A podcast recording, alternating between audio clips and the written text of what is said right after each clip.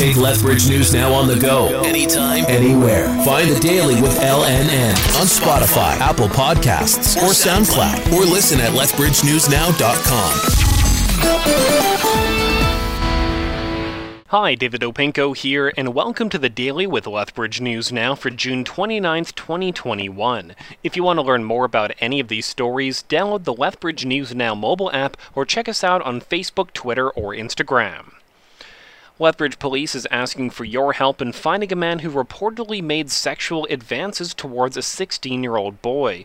The youth was on the 100 block of Micmac Boulevard West last Tuesday around 2 p.m.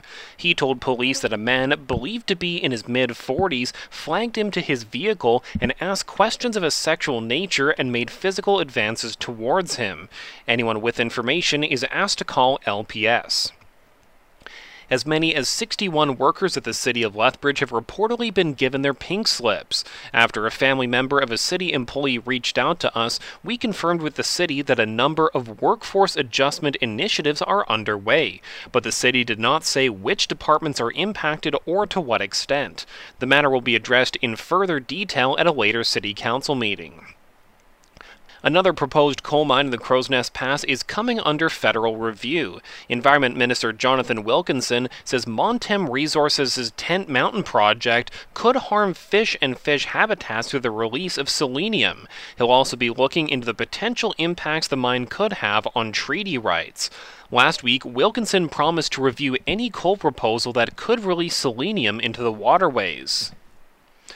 To say it's been hot lately is an understatement. Environment Canada's reporting 34 new heat records being set in the province yesterday, with Jasper being the warmest at 39 degrees. The Alberta Electric System Operator says there was also an unprecedented jump in energy use, breaking the previous summer's peak demand record. Officials are asking that you do what you can to reduce your energy usage during the heat wave while still staying safe. A new report concludes there may not be enough oil and natural gas left in the ground in Alberta to fund the estimated $40 to $70 billion cost of cleaning up unreclaimed wells. The report suggests the public should take over insolvent energy companies and operate the remaining wells to ensure whatever revenue is left goes towards site remediation.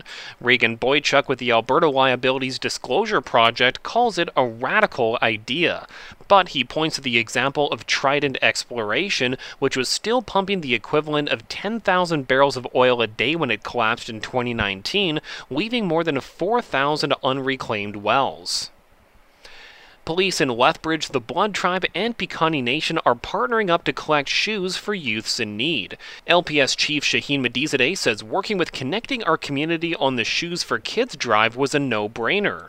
Our school resource officers see daily the very real need of students across the city who need these shoes.